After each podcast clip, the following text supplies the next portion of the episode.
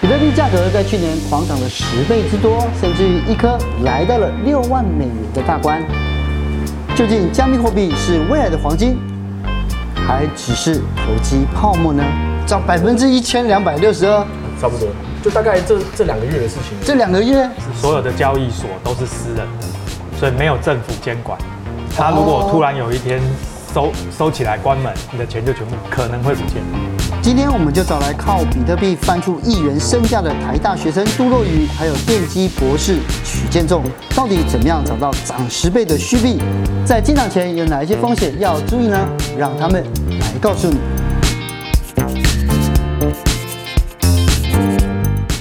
小鹿，你有没有买过买过加密货币？有有，你有买过？嗯什么时很早之前很早之前，那时候你买，你是买什么？ 一六一七不告诉你，因为什么你不告诉我？为我那时候觉得我觉这得个，很难从你口口中套出什么东西来。你有发现？ 对对对我那时候觉得这个技术太酷了，而且很聪明，是然后我就一头栽进去，但是中间有起起伏伏，然后也跟着币圈的人就是呃经历很多大事件，是哦，嗯结果呢？你的心得是什么？我我有一点害怕现在所以，你退出江湖了，退出退出，退出啊早早早退出，他有退出了。可是你看现在，你看小杜在现场，没有退出，你没有退出，嗯而且你还在江湖里 面，你靠着你靠着比特币致富，对不对？呃，也不敢讲致富啦，但是赚到一点钱。赚到一点点嗯钱，可以环游世界，年轻富豪那一定是赚到钱啊！可你一开始怎么进到那个币圈里面的？哦，必轩其实是这样啊，我以前的专业是研究密码学嘛，那我密码学，对密码念数学系的，哦，没有没有没有，我是电机系的，电机系的哦对对对对。那那个时候我在想说我要再进修，然后我去正大面试的时候想说哇，这密码学这东西很硬啊，要讲什么有趣的东西吗？我后来就找到哎、比特币。那我既然面试要讲比特币，我是不是要买一些比特币啊？啊对，我就买了一些，是啊为对了买了一些，对，买就买了一些，没有买很多。后来我就觉得哇，这个很神奇耶，我就稍微再买多一点。然后那个时候的价格大家也可以看到，就是我那个时候买是二零一六年三月三月十二号对啊，那个时候一个比特币才一万三， 13,000对啊，一万三就多买几个 嘛，就你在哪里买的？我在全家买的，全家对全家便你利就商拿店一万三，然后去刷那个怎么条码？条码哦，我是拿拿现金，然后去然后刷刷条他码，刚刚对这样比样现金，对对，我没有没有没有高了我，买一颗要一万五，啊如果你买很多呢，就一样也是这样吗？呃是没有那么多啦，对哦，但买了是一颗 BTC，对那个时候还没有看得很懂，对，就大概买买那样，嗯对，是，你只买了一颗吗？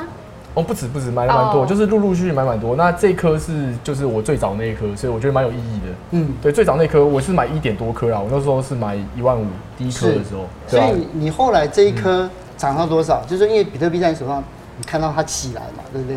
涨到多少？现在不太好说啊，现在已经快一颗快两百万。嗯对对啊，但当时呢，当时呢，你在买的时候，在多多短的时间内涨起来，哦，当时是这样，因为当时涨幅还没有很剧烈啊。那我三月买，那时候后来到正大入学的时候，它就已经变两倍了。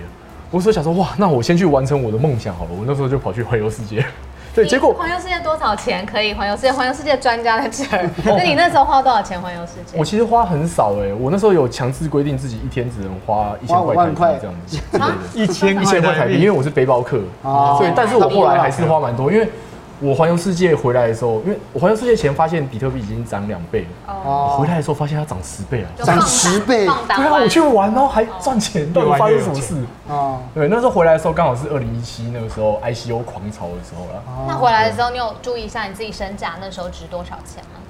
哦，那个时候也还好，大概就跟一般的币圈人差不多，就差不多四五千万这样。四五千块一对般这样子，还好吧还好，大家一样大家一有在样，的对差呀不四多五千万在币圈是一般，啊，是哦，当然那随便都是十几十亿的。哎我相先离信开这个录影现场，我打电话给我币圈你这朋友一下。你这来不及 了啦来不及对了，啊来不及了，来不及了，好好工作，好好工作。那就是四五千万在身上，然后又环游世界回来，对，环游世界回来，那后来就继续在就正大直接读专攻区块链，对，就是正大区块链实验室第二届的。哦但这是只只不是不是只是故事的一半而已？因为我好像知道你一七年的时候，币圈有一个很重的词叫被割韭菜，哦我们对这些小韭菜们呢就会丧失，忽然间失去一笔很大的投资。所以你是那时候被割的，对不对？我不告诉 你，这个叫什么？对酒当歌的。哦，对酒当歌，该割就割呃，，就是 对啊，我呃们就是那时候我还不懂，就是区块链到底是什么，我只知道它会涨，哎、我不知道它为什么会涨。所以我就看到很多 ICO 啊，那时候哇情绪很高，你知道吗？我看到每一个都投一点，每一个都投一点。那我们台湾有一个很著名的项目叫 c a b i n Hood，然后我有很多就是台大政大的朋友，很聪明的，哇，台湾一流人都在那个里面。表情有说不出的苦楚啊不！ 说不说，我努力听，继续。然后呢对，就是我那个时候也很对幸运，啊他们，当然我台台是政大的人都在里头。对非常大的一笔资金放在里面，对，所以最后他们出什么事，其实大家也知道，他可能就哇就出什么事？我是币圈外的人，我不知 道。你们三个是币圈的人，你就不要把我当外人好不 好？哦，他就最后就不知道为什么倒闭 了。不知道为什么倒闭对啊，了，那当然你在里面的加密货币，因为它没有认定国嘛，哎、它就就不见了，就全部被他没收了这样就子。不见了，你就也没有办法啊、这就是对风吧险？。加密货币的风险是所有的交易所都是私人的，所以没有政府监管。他如果突然有一天收收起来关门，你的钱就全部可能会不见。就可能不见了，对不对？是那这样子的话，你赔了多少？哦，因为这只是其中一个案例，总共相似的案例有很多，像什么有一个叫什么 Country CX 这些交易所全部都不见了， 然后有些项目方也不见了，这加起来就是回到原点，所以四五千万回到的原点身价，然后回到原点，回到原点还更五少五千万，又对赔不要五百万，赔了五千万。对赔了不大对？概四千多万，对就是我原来的本金大概是四百多块万，快五百万。对嗯那我后来就嗯十倍嘛，涨了等上去。到我嗯开始亏的时候，我就清醒了，想说哇，怎么会这样？嗯但我在亏了一百多万的时候，我就停了，就是那时候就剩下大概三百万。哎、那我很好奇，因为像我，我就是被割了一次，一一朝被蛇咬，十年怕草绳，嗯那我就不会想再做，因为我看不懂嘛，我不知道市场波动起伏。那你那个时候怎么反败为胜？到啊，现在、也没有啦，就是我后来就一直在这个这个区块链市场里面研究嘛。那我自己在正大就读这个，然后现在我在台大电机系也是读这个了，所以对我来讲这是相辅相成的啦。像比特币现在也是，如果你从去年最低点那个时候买一年哦、到现在就是去年那个时候三千四千，现在六万，六万所以你看只有10倍比特币这个最低的东西它都有二十倍，那其他的是不是有很多百倍呢？嗯，对吧、啊那如果你懂这些趋势的话，像呃这些像去年最红的，今年初最红的应该是这个 B N B 吧，就是随便，币安，就是你很少没有涨超过三倍的，涨是超过十倍的也是涨百分之一千两百六十二，就大概这这两个月的事情而已。这两个月 对啊对啊，就是从十一月到今年二月，是十一月大概就涨这么多。它上面所有的东西我没有一个看过的，这个对我来讲是非常非常陌生哦。曲博你怎么看？因为实际上就是为什么它这个东西会水涨船高？为什么它涨得首啊这么先呢，凶？我先纠正一个观念嗯，其实呢，你没有赚，也没有 赔，什么意思？因为其实全部都是金融游戏。熊的什么金融意思游戏呢？你原来是这么多的钱，突然有一天暴涨了十倍，你就好像有五千万，你刚刚说有的对不身对？价，好像对不对重点哎然是后突然呢，后来又哎、不知道怎么样，钱又不见了。其实你有赔吗？你没有赔啊。你有没有赚？也没有赚，这就是金钱游戏。所以就是他，就是说这十，就是他，我就是拥有十颗加密货币。对只是说他忽然人家人家讲说是今天他五千万，人家说他今天只值十四百块，是意思就是这样嘛。是，所以我们来看一下这一波为什么比特币会暴涨，有两个重要原因。其实始作俑者就是现有的金融体制。呃，第一个量化宽松，哦量化宽松从二零零八年开始，政府大量的这个印钞票啦，其实说印钞票啦，就是用联邦准备理事会 Fed，花嗯钱去把这些债券啊、这些证券买进来，然后把钱流到市面上。对，所以暴涨的不是只有比特币，还有所有的股市。嗯对你看世界各国股市都创新高，对，嗯疫情特别严重，可是呢，股市竟然创新高特别热络，嘿，这不是很吊诡吗？对啊这是第一个。那最近比特币涨还有第二个重点就是名人加持。名人家、哎就是我们这个很有名的 Elon Musk，哦，我以特为斯是拉的一直执行指，长，我以为是小路人，对， 小路也可以加持一我下的。我的偶像， 呃，很多人的偶像，对。嗯对，Elon Musk 出来讲两句话，这个对比特币呢，从两万四千美金嗯暴涨到四万八以上，后来涨到六万嘛。哦是这个还不是涨最多的。那个 Elon Musk 还推荐了一个币叫做 Digicoin、Dogecoin，那个叫做狗狗狗狗狗币币。狗狗币哎对啊，狗狗币呢涨了六十倍。嗯所以为什么？因为名人加持。我每次我在看新闻的时候，我都看不懂，我说为什么它可以涨那么多？哎，因为他就相信，比如说 Elon Musk 他现在这么企业这么红嘛，全世界是都在看着他发展太空、发展特斯拉，那他看准的东西，大家就会相信他是意见领他袖，他是先知就对了。有一点点那种感觉，他崇拜的东西，我就要跟着他这样子。哦可是实际上，你回头去想这件事哦，这个 Elon Musk 不止做了这件事，他还能拿特斯拉十五亿美金去买比特币。这是其中原更重要的原因，因为他拿着现金去买，嗯嗯，而且他买了之后，比特币就立刻涨嘛，所以对财务报表看他就赚，对，对不对？你们觉得他是真的赚吗？嗯他其实是在帮原来持有比特币的人抬轿，对不对？嗯，哎，这个分析很特别。那我特别想问问看你，你怎么看市场上面的这些讯息？尤其刚刚说的是 Elon Musk，但其实有一位女股神，她叫 Cathy Wood，她哦也说嗯其实整个。接下来整个规模还会涨到一个不行之外，刚才曲博讲到这个特斯拉，马斯克也宣布说可以用比特币来买来买特斯拉。对对所以现在虚拟货币有可能要变成是一个替代法币的用品用途吗？大家都在讨论这件事情。诶、替代法币我是觉得不太可能，因为比特币它比较像贵金属啦，它还是比较贵金属，，对性质还是比较像黄金，嗯对它做一个基基底的资产这样子。那呃，我认为这个区块链这整个科技，它是在这世界上是有刚需的，但是我也不否认它有泡沫的存在。那泡沫有多大？诶，这个我们不知道，可是我们知道它现在有价格。嗯，对，就大概我的看法是这样。那曲博你自己怎么看呢？对我这样说哦，嗯，呃，年轻人为什么对这种虚拟的所谓区块链跟加密货币有兴趣？一个很炫重要的观念就是，在现有的金融体制里，这些年轻人是很难赚到钱，哦，钱都在谁手里？华伦巴菲特手上。你看他用钱赚钱，他每天睡一觉赚的钱，可能比你一辈子赚的多。对，年轻人投入这个市场，你要怎么样在短时间可以累积财富？你当然不是就看一下，哎、你当、 真的这个这个理由不真真错，真的哦有道理真的哦，他如果今天去现有的金融市场去跟这些人玩，你玩得过那些人吗？嗯嗯，当然玩不过，因为股票在那些人手里，钱在那些人手里，嗯所以必须创造一个全新的虚拟市场。我觉得这是他热络的原因之一。是，而且这一个市场刚好又是这些年纪比较大的人比较不没有经验，甚至不熟于悉也不会去涉足的地方，因为到像巴菲特都看衰，很多是就是股股海里面的大神都不还不相信，或者是也是不不认同这个趋势嘛，对不对？所以你要看它是不是泡沫。你刚刚讲泡沫，实际上我认为不一定会变泡沫，原因是因为我最喜欢举的例子就是钻石的例子。所以你定位它哦就是比特币就像钻石，呃，可以类比啊，怎么说呢？你们一定有听过一个文章讲，钻石其实是人类有史以来最大的这个嗯营销骗局，骗局。哎，那为什么叫营销骗局呢？因为它很巧妙，钻石其实是完全没有用的东西，因为有啦，地工业球上还是可以做切 割哦，啦，好好好，对，这个是啊哈。嗯但是在地球上最不缺的就是碳。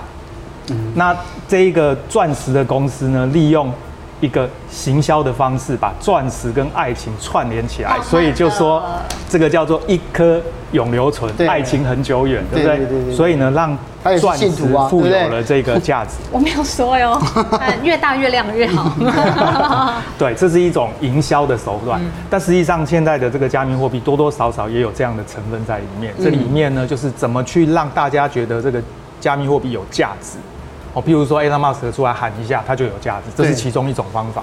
总而言之呢，币圈的人要做的事情就是让大家觉得这个币是有价值，还会再涨。就好像我们觉得钻石有价值，可能还会再涨，概念上类似。这个类比很有趣哦。不过，去博最近市场也不是最近啦，这两三年市场上的乱象真的还蛮多的。几个关键字，比如说是炒作，比如说是诈骗，或者是啊恶性倒闭，其实都发生在币圈这件这个圈子里头。那你有没有观察到有一些什么乱象是现在可以提醒大家说，哎，要小心哦？呃，我觉得这个要分两块来讨论，嗯一块是纯诈骗，所谓纯诈骗就是它事实上从头到尾跟呃区块链跟加密货币完全无关，它只是骗你说我们有一个币，这个币呢很值钱，你赶快来投资，保证赚钱。嗯嗯，但是它背后其实是完全没有刚刚讲的这些技术相关的操作的，嗯这种就是纯诈骗。可是我们也也分不出来它纯诈骗这个东哎、西，所以必须要花时间哦，这个去研究哦，对，进去深入了解你现在到底买的是什么东西。譬如说你买的是比特币，那你就真的要有这个电子钱包，你要真的知道这个钱要怎么去转移哦嗯，汇款这个动作，然后怎么样才能确定账是写进矿工电脑里，你的看到的这个真的在你的账户里，这些细节都要很小心。所以这种纯诈骗的，我们今天就不讨论。那另外一块呢，就是他真的用了区块链，但是是用区块链来包装。哦，那这个时候就是要很留意，说这个币到底是不是真的是币圈里面他们在讨论的这些比较主流的币，还是一个默默无闻被创造出来，可能你买了之后，它马上就收掉的东西。嗯大概分这两块。可是我自己在看啊，几乎每一个币都是人创造出来的啊。然后就是，哎、如果说大家都都相信、都追捧，它就跟着水涨船高；如果没有的话就，它就消失掉了。对它背后有一些技术的原理，或许你可以举几个例密子。码学。哎哦密，码这学。个就有一些像现在币已经有非常多种类了，那我们可以去先去研究它的经济模型。那你会发现有一些东西我们会把币，它都是层次码哦，可我们有一些会归类成贵金属，好、对，有一些会归类成像诶能源。如果说比特币，它算哪一种？比特币算贵金属，他说贵金属对它比较像黄金嘛。那莱特币像银这样。哦哦。那我们讲以太币，它又像能源，它可能是瓦斯。嗯嗯。对，然后有一些可能像石油、像电子，就是有能源、有贵金属，哎、也有货币。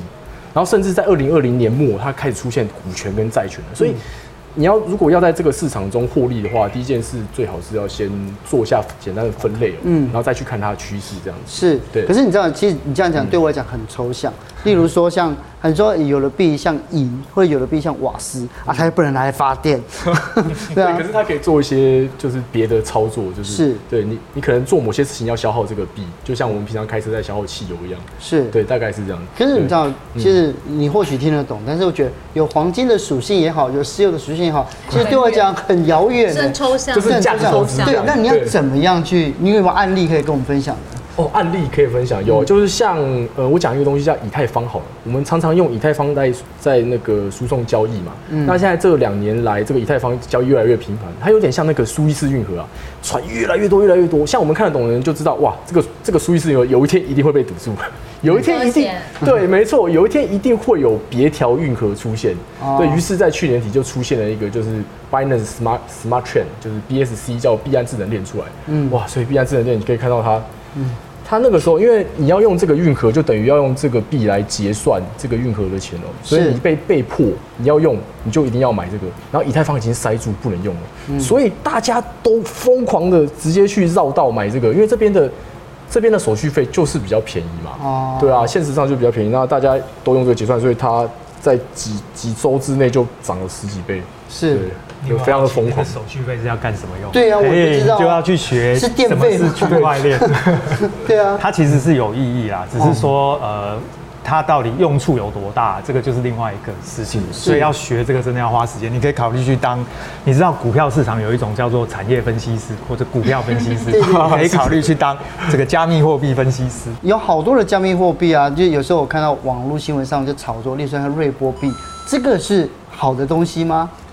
哎、我这样 说哦表哈，情，两位的表情，一言难尽 小杜要不要先我我喜 欢我喜欢看这种一言难尽的。 而且看旁边，刚刚直接九十度往旁边看，瑞瑞波币是这样，我们看一个币，它可我们可能会去看它的这个 allocation，就分配。那瑞波币的分配明显是呃，可能比较没有那么合理啊。对，这个我就要问一下曲博。我我看我这网样络上是有人讲说，它看起来像庄家在分牌一样哎、。跟你讲到重 点了，但是呢，这是讲的太坦白了。哦我这样讲哦，瑞波币一开始的做法就是号称呢有一种加密货币可以跨国汇兑三秒钟。你知道你要把钱汇到美国要多久吗？通常要一天，哦一天嗯你要透过 SWIFT，透过银行汇。可是你如果换成瑞波币来汇的话呢，只要三秒钟。为什么呢？因为我只要架一台伺服器，给你一个 APP，你把钱给我，我就给你币，对不对？对然后你把这个币就用 APP 汇给美国，是不是只要三秒钟？是然后美国的你在美国的朋友呢，再把这个币换回美金，是不是就结束了？听起来好像这是跟啊，西联汇款啊，哎，一样 啊，方便。重点不是这个，重点是如果这样汇过去的话，那我这个创造这个币的人有什么好处？我跟收了你的台币换成美金换给你，我就算跟你收手续费，我了不起手续费，我还要承担汇兑风险，对不对？对啊，对，所以我要怎么做才能够让我可以拿到这个钱，不用再还给你呢？很简单。嗯小杜，最近你手上很多钱，对 不对？哎、听说有一种币哦，跨国汇兑三秒钟，这个币将来一定会涨。现在呢，这个币在小鹿手上，你要不要投资？投， 有听懂我的意思？有，所以结局是什么？结局是你把台币给我，嗯，把币汇给小鹿，最后呢，我没有把钱还给小鹿，是他去跟小鹿买走这个币。啊，结果是什么？结果你完成了跨国汇款，嗯，我拿到了钱，是你手上拿了一堆你觉得会涨的币，嗯，这个其实是非常聪明的 business model，所以美国监管会就觉得，实际上你做的事情就是你写了一个程式去跟人家换现金，不是一样吗？哦，所以这样的东西应该叫做股票，而且不可以说是货币而。且印假钞还要印钞机，对不对？这个完全不用 哎、你一台电脑、一台手机就可以完成这个是交易，对不对？重点还是我必须要让整个市场相信这个币会涨，嗯，你才愿意拿钱出来买买我的，币我才能够把这个钱守住，嗯不然我还是得乖乖把钱还给你啊，对不然我不还你的话，这个币可能就不会涨上去。是，所以我想，整个我刚刚说过了，这个就跟钻石的营销手法是有点类似的，必须要有这样的营销动作。是，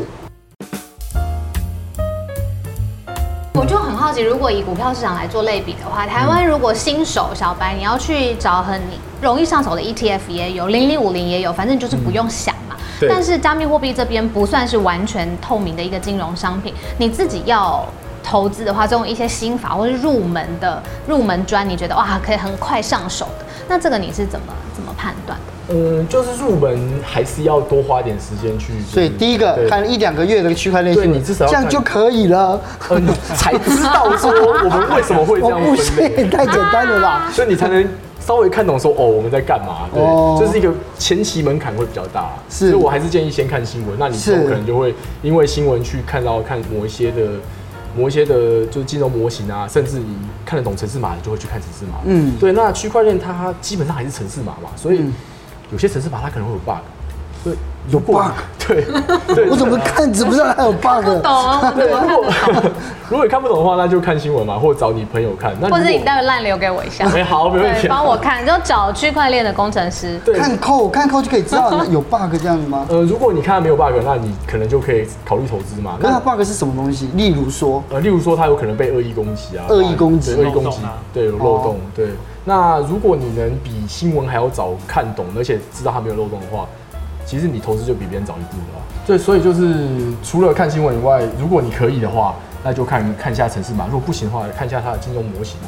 对，那还有个心法是 我们币圈常讲的，停损不停利。停损不停利，对，因为它一涨就是二十倍、十倍，你你你在那个二十趴、五十趴就停利，你会捶心肝啊，哦真的会捶心肝，所以它涨势它涨势是没有就看不到尽头的这样。看不到尽头。就是我们的方式就是啊，你真的受不了，那你就先出一虽半，然听起来就没有理性啊，就是它涨就是涨，它不跌理性，完全不理性，完全不理性，它比金融市场更不理性。这对。样对，但是跌也不理性，所以要 停损，停损不停利。你刚刚说如果停利的话会捶心肝呢、你完全讲到就是我最近每天上床睡觉之前就拼命捶，然后捶到心脏都 OK 的一个情况。但是我也你很买了怕什么，还是你放掉了什么？就整个我都放弃了嘛，因为那个时候我就觉得我看不懂这个市场，但是我很怕你现在还在这个里头。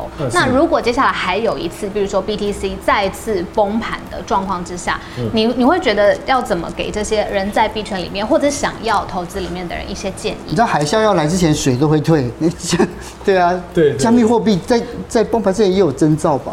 呃，有征兆。那可是我认为二零二零年的状况比较不一样了。对，嗯目前是泡泡是有点大，没有错。但是我认为它的跌势不会那么的凶猛，因为在二零二零，抱歉，因为在二零二零年的时候已经有很多呃基础建设，我们叫基础建设出现了，就是哎、诶所有人他都可以去放空或者是买进比特币。所以如果你现在有人大量放空比特币的话，一定会有人反向操作。嗯嗯，对。那如果这个泡泡要消的话，它就没有办法消那么快。是，对对对对。那曲博你自己对怎我么刚嗯看？刚说，它就是一个现有，我这样讲哦，现有的传统金融市场有什么玩什么，哦在虚拟货币的市场就可以玩什么。哦嗯所以现有的市场有在放空的，有啊，也有融资的啊。那为什么加密货币不行呢？所以这些聪明的人呢，就是创造了一个虚拟的金融市场，嗯把原来玩的那一套全部进来玩。但是有一个重点要大家一定要记得，现有的金融市场，因为讲到钱哦、就一定有人想圈。我最喜欢讲这一句，嗯因为钱这种东西很特别。现有金融市场呢，有监管单位在监管。对你看哦，监管的这么严，都还会发生热身案啊，对哦啊，这个康友案这种案呢、那对你就想想，在加密货币市场，如果没人管的状况会发生什么？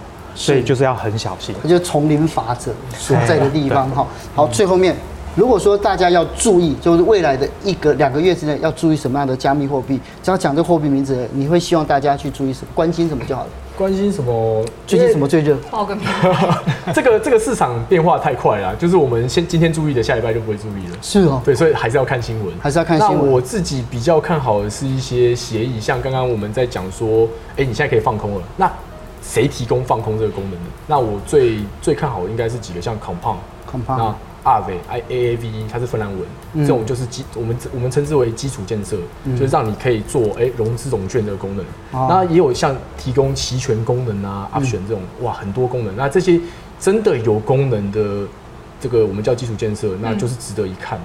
是。对对对，那教授你呢？我给大家的建议是这样啊，如果你是早期的玩家，手上持有很多低成本的加密货币，那么真的可以去勇敢的去跳入这个市场，玩下跟去他继续玩。但是如果你是拿现金要进去玩的，那真的要心脏够大要小心，要很小心。好好好，那所以你看，陆以真，陆以真都退出了，对不对？我 们还是一样， 努力赚钱啊，跟你主持节目我在这边喝，茶赚就钱好了，好不好？